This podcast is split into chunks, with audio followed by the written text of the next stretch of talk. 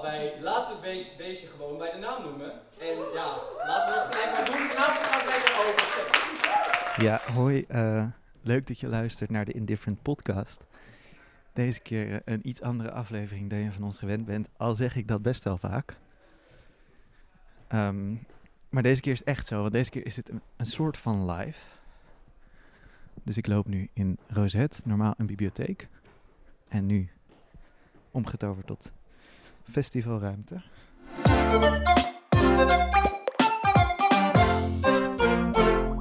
Alright, ik ben nu eh, aangeschoven hier bij een tafel eh, waar staat Clay Down With Yourself.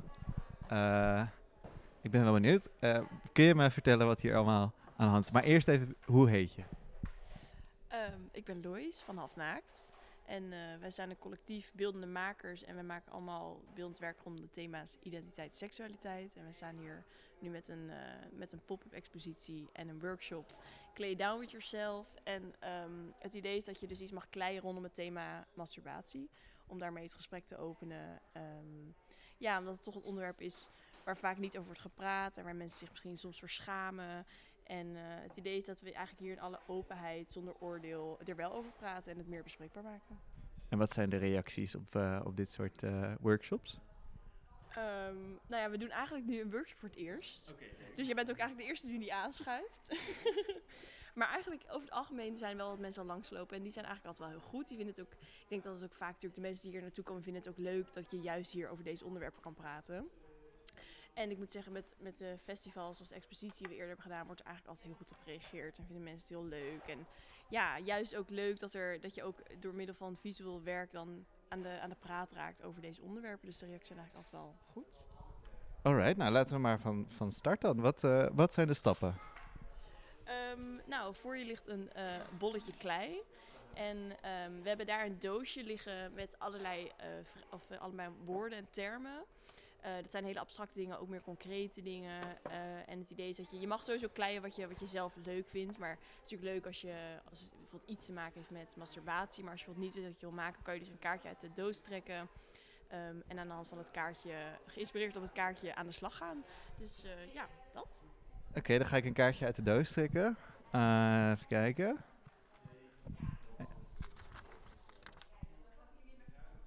Ik heb onderbroekje. Oké, dat ik pak het bolletje er even bij. Kijk hoor.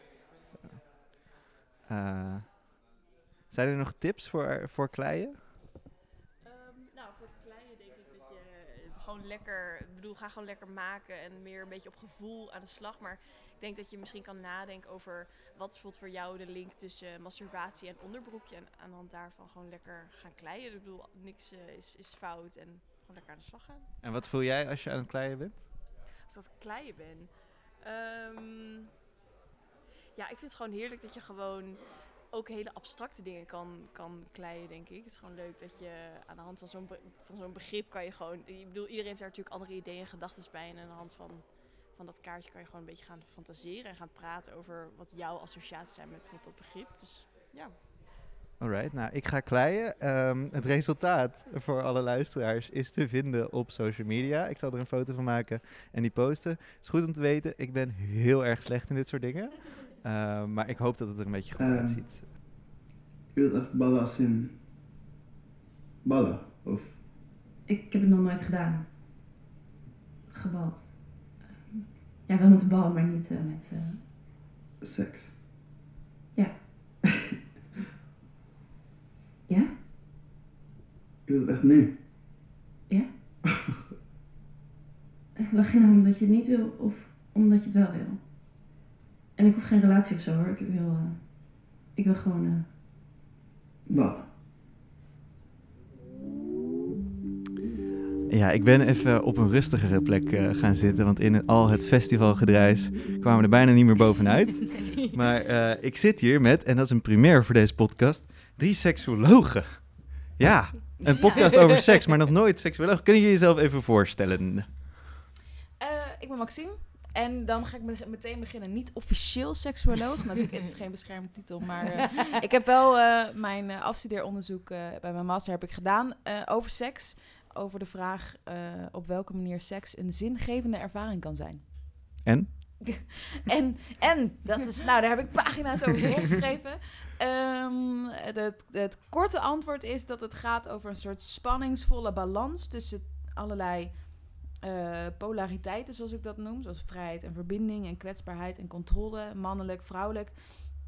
En dat er in dat spanningsveld iets gebeurt waar mensen een soort gevoel of ervaring van, van zin of betekenis kunnen hebben.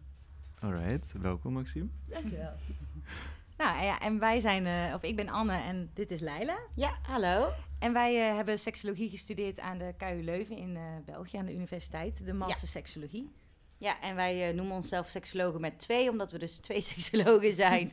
die ja, samen vooral heel veel praten over seksualiteit en dat ook ja, naar het grote publiek toe willen doen. Dus we hebben ook een boek, Taboek, omdat we eigenlijk vinden dat praten over seks al een taboe is. Dus vandaar ook de term. Dus eh, dat is een beetje wie wij zijn. En hoe kom je erop om seksuologe te worden? Ja, Ja, dat is een goede vraag. Ik denk dat Anne en ik ook allebei een ander pad hebben Mhm. gehad. Ik eh, heb zelf toegepaste psychologie gedaan en toen had ik daar ook een vak wat over sekscounseling ging, of sekstherapie. En toen dacht ik, hé, hey, dit is interessant en dat doe ik toch al met mijn vrienden en vriendinnen. Laat ik er maar mijn werk van maken. En bij jou was het wel dat jij Ja. als kind liefdesdokter wilde ja, worden ja natuurlijk. seks. Ik had het laatst nog aan mijn, aan Ja. moeder gevraagd en ik heb echt seksdokter gezegd al op de Oh. basisschool. Ehm, dus ik zei van ja, ik wil seksdokter worden later. En ik heb wel even een ja, net ander pad genomen dan dat ik eigenlijk zou willen. Ik ben eerst verpleegkundige geweest. En toen tijdens mijn werk merkte ik toch van... Ik werkte in de psychiatrie en heel veel praten met koppels ook. Eh, toen merkte ik, ja, ik moet echt mijn kinderdroom achterna. Ik moet seksdokter worden. En eh, toen ben ik eh, seksologie gaan studeren samen met Leila. Leuk. Ja, En nu doen jullie het met z'n tweeën. ja. het taboek dus. Wat, wat is er allemaal te vinden in het taboek? Nou Ja, er zijn eigenlijk eh, heel veel dingen te vinden in dat boek. het is ook echt een beetje, je hoeft het niet van A tot Z te lezen. Je kiest gewoon ja, een pagina en daar ga je, kan je Ja. iets mee doen. Dus er staan ook recepten in, maar er staan ook verhalen in. Er staan ook quizzen in, fabeltjeskranten, maar ook ja, maar ook echt informatie over acht hoofdstukken. En dat betekent niet dat dat de enige taboes zijn. Het gaat over lichaam, masturberen, samenseks, relaties, anaal, fetish, fantasieën en Orgasme. orgasme. En speeltjes ook nog. Ja, speeltjes we, ook. Ja, acht of negen hoofdstukken, ik weet het zelf niet eens meer. Maar ehm, eigenlijk alles wat je over die thema's wil weten, staat daarin. En niet van wij leren het je wel, maar ook hoe dat je daar op een eigen manier... Ja, dat je er zelf achter kan komen, maar wel met informatie die klopt. En ook de fabels een keer ontkracht. En dat we sommige dingen natuurlijk heel erg vaak terugzien of lezen. Maar dat wij denken, ja, dat is helemaal niet waar. Nee. En ik denk ook dat dat boek een beetje een samenvoeging is ook van wat wij in de praktijk ook zien. Want we hebben ook onze eigen praktijk en er wordt vaak in onze DM's geslide ook. En, ehm, en ook wel wat we van onze studie natuurlijk wetenschappelijk hebben meegekregen. Maar dan een beetje op een leukere manier Ja, begrijpelijker. Ja. Wat is nou echt eh, eh, hip in seksuologenland? Is er iets wat, wat de afgelopen jaren heel erg op is gekomen? Oeh, dat is mijn vraag. Nou, dat vind ik een lastige. Ja, seksologieland loopt altijd nog een beetje achter, omdat het ook een hele nieuwe wetenschap is, maar soms ook heel lastig is om onderzoek eh, daar geld voor te krijgen, zeg maar, dat mensen dingen kunnen onderzoeken. Maar waar we wel heel veel zien in de, in de seksologie is dat ze wel heel erg bezig zijn ook met wat is nu eigenlijk seksuele opwinding? Of wat is nou ook, en ook wel wat jij natuurlijk zegt, van wat is nou die zingeving of wat maakt dat we dat op die manier beleven? En ik denk wel dat dat heel belangrijk is en dat we ook meer zien dat het ook gaat over het vrouwelijke genot dat dat ook steeds minder komt. Maar ook natuurlijk met je identiteit. En hoe dat we daar ook in de seksologie ook beter hulp bij kunnen geven. Van ja, als ik me niet voel in dit binaire systeem, hoe kunnen we daar dan mee omgaan? Ik denk dat dat wel dingen zijn Ja. die gelukkig steeds vaker ook onderzocht worden. En ook denk ik aanvullend ook taal. Zien we dat daar heel veel veranderingen nu ook in komen. eh, van schaamlippen naar vulvalippen, naar eh maagdenvlies, naar hymen. Eh, die dingen allemaal, dat dat ook wel de, ja, de, de belangrijkheid van taal eigenlijk, dat we daar ook meer op focussen. En wat zijn jullie persoonlijke eh, fascinaties? Als in? Als in, eh, zijn er dingen waar jullie, eh, een soort eh, vakgebied waar jullie expres eh, graag in rondneuzen? Of Ehm, dus als het gaat over seks, hè, wat Ja. persoonlijke fascinaties. En, nou ja, ik vind dus het, het, juist het, het, ehm, het seks als, als geheel, als concept of zo. Van wat maakt nou dat seks zo betekenisvol is? Dat het, dat het heel spannend is om erover te praten. Dat er zoveel taboes op zitten. Ehm, maar ook dat het heel veel betekent. Het zegt heel veel of dat je wel of geen seks hebt met iemand, zeg maar. Het kan hele relaties gaan eraan kapot. Of het kan heel heftig zijn of heel mooi zijn. Het kan levensveranderend zijn. En, da- en daar denk ik altijd van, wat, maar wat, waarom, waarom dan? Wat is dat toch met seks? Wat anders is dan we gaan samen een patatje eten, zeg maar. Dat is echt een andere ervaring dan wanneer je soort van naakt bij elkaar in de buurt gaat zijn. En wanneer dacht jij, daar ga ik echt iets mee doen? Nou, als het gaat over, ik ben hier al mijn hele leven mee bezig, volgens mij, ehm, ik, kan me niet, ik kan me niet echt een moment herinneren dat ik hier niet mee bezig was. Ehm, maar de eerste keer dat ik er echt op papier iets over ging doen, was, de, was eh, toen ik mijn profielwerkstuk ging schrijven op de middelbare school. Toen dacht ik, oh ja, toen... Maar dat moet best wel pittig zijn om dat op, je, op de middelbare school te doen. Eh, wat waren de reacties eh, toen? goed, geloof ik. ik. Ja, ik kan me niet herinneren dat dat vervelende reacties waren. Ik zat op gelukkig op een hele fijne middelbare school. En ik, ehm, waar dat ook wel kon, waar dat gesprek ook wel gevoerd kon worden. En nou, het was wel, als in ik mijn onderzoek toen, onderzoek, maar oké, dat werkstuk ging over, ehm, het ging over maagdelijkheid binnen verschillende religies. Dus dat was anders dan dat ik echt heel erg specifiek over seks ging praten. Ehm, maar dat ja, was eigenlijk, ik, ik kan me niet herinneren dat dat vervelender Ja, mensen wel zoiets hadden, oh goh, oh, ga je het daarover doen? Oh, joh, oké. Maar het was ook al als het ging over bij mij thuis en mijn ouders en familie en zo. Dat was, ik was altijd al mega met seks bezig en ik was daar zelf heel vroeg al actief in en zo. Dus dat, volgens mij was het vooral niet echt een verrassing Ja. dat ik daar interesses in had. Want hebben jullie tips voor middelbare scholieren die net dit thema te beginnen, beginnen te ontdekken? Ehm, Ja, ik denk dat het een tip is dat je ook gewoon, ook gewoon gaat kijken met wie heb ik het daar graag over. Of met wie voel ik me veilig genoeg om het daarover te hebben. En dat kan familie zijn. Hè? Dat hoeft echt niet altijd een van je ouders te zijn. Kan misschien ook een oudere broer, zus, neefje, nichtje, vriendin, vriend. Maakt eigenlijk niet uit. Maar dat je daarin ook zoekt van oké, aan wie heb ik het gevoel dat ik daar vragen in kan stellen. En kan ik daar veilig over praten. En ook dat, dat je daarin ook kan zeggen van hé, hey, ik heb dit bijvoorbeeld opgezocht. Of ik heb dit gevonden wat vind je hiervan? Klopt dat een beetje? En dat je eigenlijk altijd een soort van mentor of iemand erachter hebt, waardoor je eigenlijk altijd het gevoel hebt, ik kan alles vragen. Want wat wel is, wat ik ook, eh, wat ik met laatst met mijn moeder ook heb besproken, dat ik vind dat zij mijn seksuele voorlichting echt fantastisch heeft gedaan. En dus ik vroeg me af, hoe heeft ze dat eigenlijk gedaan? Maar ze zei ook van, ja, ik merkte dat jij heel nieuwsgierig was op dat onderwerp. Dus ik heb je gewoon altijd de openheid gegeven van, en dat je ook dus de vraag kon stellen van... oké, ik heb dit gehoord of mijn vriendinnetjes zeiden dat. En dat mijn moeder dan zei, nou, dat is misschien niet helemaal waar. Maar ik had altijd wel dat ik daar naartoe kon voor een soort van check-up, zeg maar. En dat de ene keer kwam, deed ik dat meer dan de andere keer. Maar ik denk dat het een heel veilig gevoel geeft dat je er altijd weet van... Oh, tegen die persoon kan ik dat vertellen en vragen... zonder dat dat gek is of dat ik daar ja, iets niet Ja. van weet. Want je mag het ook gewoon lekker natuurlijk gewoon zelf dingen opzoeken. Je hoeft niet alles samen te doen, maar het is wel fijn dat je dan vragen die je hebt wel kan stellen. En dat kan ook een docent zijn natuurlijk, of iemand anders. Dat je, ik denk dat dat een hele goede tip is. Ja. En dan kan je ook weer van elkaar leren. En dan blijft dat balletje rollen, Ja. denk ik. En ik denk ook wel dat het tegenwoordig juist extra belangrijk is dat je een soort van mentor in je leven hebt. Omdat we op social media en op het internet zoveel eh, eigenlijk invloed of zoveel dingen zien en lezen. En de helft misschien niet eens klopt, zeg maar. Dus dan Ja. is het des te belangrijker om iemand te hebben waar je in gesprek mee kunt gaan. ehm, om alles te checken of je vragen aan te stellen. Ja, en ook en als diegene het dan ook niet weet, bijvoorbeeld, dat je ook zegt, nou dan gaan we, zullen we samen daar eens op Mhm. zoek gaan. Dat, dat, dat, dat mag. En dat, het, dat niemand de alleswetende is. Wij zullen Nee. ook nooit zeggen van, nou wij zijn seksoloog, dus wij weten het wel. Nee. Wij leren ook elke dag bij. En Mhm. ik denk dat dat juist een hele goede visie is, dan dat je denkt, nou ja, nu weet ik alles. Want Ja. ik denk dat je nooit alles kan weten nee, over seks. zeker niet.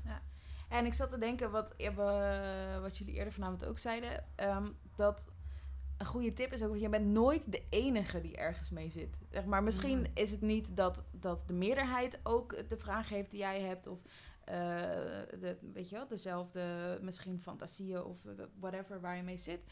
Ehm, maar je bent in ieder geval nooit helemaal alleen. En alles, er is in seks, in seks zo'n grote verscheidenheid en diversiteit aan vo- voorkeuren en smaken en weet ik veel. Er is altijd wel iemand anders die ook wil wat jij wil. Dus alleen maar fijn om daar dus wel over te praten. Zodat misschien die ander die zich daar ook voor schaamt, ook denkt: oh hé, hey, Mhm. er is nog iemand die dit heeft. Dan eh, nog een laatste vraag. Ik hoorde net tijdens de Q&A dat, er, eh, dat jullie het feitje eh, op tafel legde dat één op de twee adolescenten vreemd gaat. Mhm. Ik heb heel even rekenwerk gedaan. Dat betekent dat er eh, in bijna iedere relatie iemand vreemd gaat. Ja. Zijn er nog meer van dat soort ehm, feitjes over eh, adolescenten of middelbare scholieren? Wat is typisch voor die, voor die groep? Nou, ook wel interessant is dat we zien dat jongvolwassenen steeds later beginnen aan seks. En dat het laatste onderzoek eh, laat zien dat het meer dan 18, 18,3 is volgens mij. En dat we juist met heel veel volwassenen denken dat we steeds vroeger met seks beginnen. Maar dat dat dus helemaal niet klopt. En ook wel even belangrijk nog over dat feitje van de 1 op de 2 gaat vreemd. Dat dan vreemd gaan is niet per se penetratieseks. Dus dat kan ook emotioneel vreemd gaan zijn of andersoortig seksueel vreemd gaan. Dus dat maakt het misschien qua definitie zo breed dat het eigenlijk onmogelijk is dat niet iedereen vreemd Ja. is gegaan ooit. Ja, en een ander leuk feitje vind ik wel, want over sexting wordt altijd heel nagedaan en negatief. Maar 80% van de jongeren of adolescenten ervaart sexting als iets superleuks en positief. En ik denk ook dat dat een hele goede manier is om je seksualiteit te ontdekken.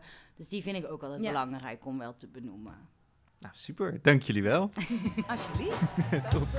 Maar jullie hebben natuurlijk aller, Wat vind je van Babs? Wat vind je van Babs? Wat zeg je? Wat vind je van Babs? Ik vind het eh, ge- geweldige muziek, vooral die beat. Ik, eh, ik kan er lekker op losgaan. Ja, Ik super. zie dat iedereen die hier is ook eh, het enorm naar zijn zin heeft. Dus al is het eh, nou, een kleine club mensen, gaat lekker los. Top, dankjewel. Nou, eh, ik ben inmiddels klaar met kleien. Eh, ik, eh, ik moest kleien met het thema onderbroekje. Wat vind je ervan? Ehm, nou, ik wil je even uitleggen wat je gemaakt hebt anders. Nou, ik dacht ik ga voor zo'n eh, voor, voor zo'n dameslip van de Hema. Eh, ja, ik dacht een beetje, maar dan wel met een bobbel erin. Dus dat is, eh, dat is wat ik gemaakt heb. Ehm, het heeft een bruine bovenkant en een roze onderkant. Ehm, maar we, volgens mij draaien we eromheen wat jij ervan vindt, wat ik heb gemaakt. Nee, ik vind het heel mooi. Goed eh, kleurgebruik en eh, leuk concept. Dankjewel. Als je straks naar het toilet gaat, mag je hiermee even een uitstrijkje maken.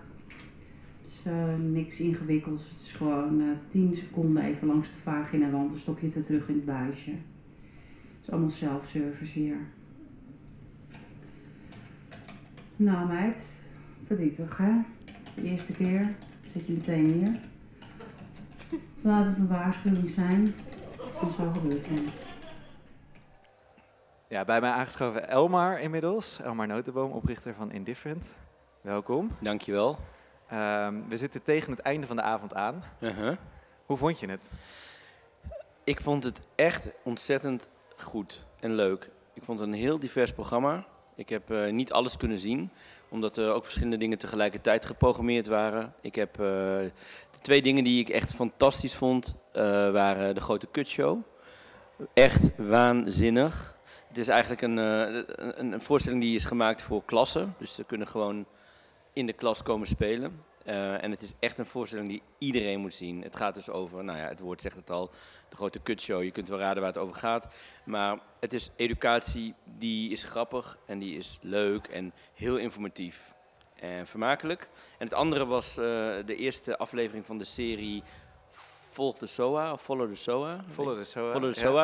En dat was een nagesprek met de hoofdrolspeler, eh, Damaris. En dat werd gedaan door Fien van Deursen van Indifferent. En ik vond het een hele leuke aflevering. Heel goed. En ook het nagesprek was echt super fijn. En een hele fijne act- acteur of actrice zeg je dan. Ik vind altijd acteur beter. En ehm, ja, ik weet niet. Het was gewoon een heel goed gesprek. En Fien deed het heel goed. En de sfeer was vandaag goed. Optreden van Babs was geweldig net. Ik vond het echt een topavond. Top. Wat is het belang van, eh, van sekseducatie? Waarom zijn dit soort avonden zo, zo nodig ook? Nou, we komen uit een geschiedenis waarin seks iets was wat je misschien wel deed, maar je, werd, je ging er absoluut niet over praten. En dat is gewoon eeuwenlang volgens mij geweest hoe het was in de wereld, in Nederland. En dat is heel schadelijk voor iedereen. Eh, er is veel seksueel overschrijdend gedrag. Er is veel seksuele straatintimidatie. Er is veel angst rondom seks. Mensen zijn bang om hun lichaam aan de ander te tonen. Mensen weten niet hoe het moet. Die krijgen beelden van pornografie te zien, nog voordat ze zelf seksueel actief zijn. Eh, op allerlei fronten is seks een gigantisch taboe. Terwijl het is het moet iets zijn wat vrij is. En er moet een vrijheid in zitten. En er zijn veel mythes, er zijn veel onwaarheden die rondgaan. Ehm, het is heel belangrijk dat wij met dit belangrijke onder- onderwerp gewoon eh, in een goed contact staan. En dat we gewoon er rustig over kunnen praten, zonder dat het giechelig hoeft te worden, zonder dat er allemaal spannende eh, gevoelens bij komen kijken. Nee, seks is iets wat we allemaal op een of andere manier interessant vinden. Ook als je aseksueel bent, heeft het belang om erover te praten. Dus ja, dat. Want hoe was seksuele voorlichting op jouw middelbare school? Nou, als ik heel eerlijk ben, kan ik me dat heel slecht herinneren. Ik ben ook al heel, heel oud. Wel 43 jaar.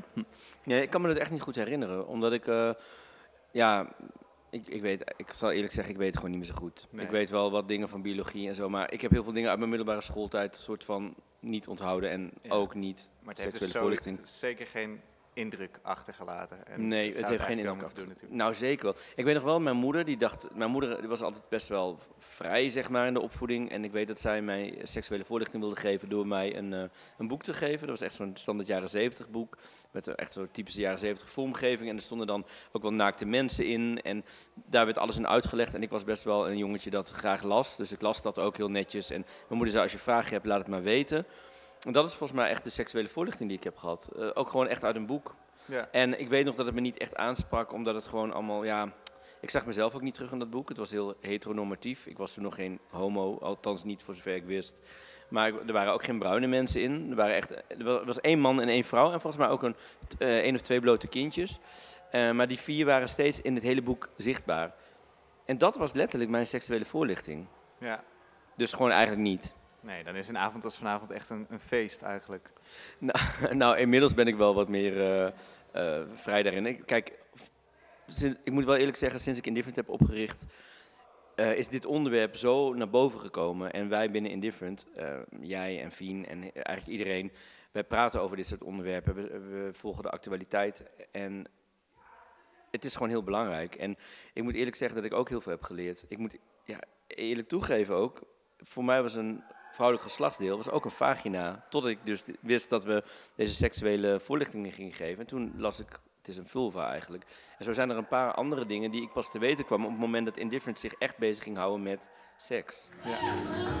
Ja, dat was alweer de Indifferent podcast van deze week. Live vanaf het festival Laten we het beestje bij de namen noemen uit de Rosette. Eh, wij gaan hier nog even door met dansen, denk ik zeker te weten. Eh, ik wil jou heel erg bedanken voor het luisteren. En hey Caro, ik ben iedereen aan het bedanken voor het luisteren. Hoe vond je het? Ik vond het heel gezellig. Ik zag jou in het niks praten, dus ik dacht ik kom even kijken of het oké is. Maar ik vond het een heel fijne dag. Super, ik ook. Dus dankjewel voor het luisteren en tot de volgende Indifferent podcast. Doei!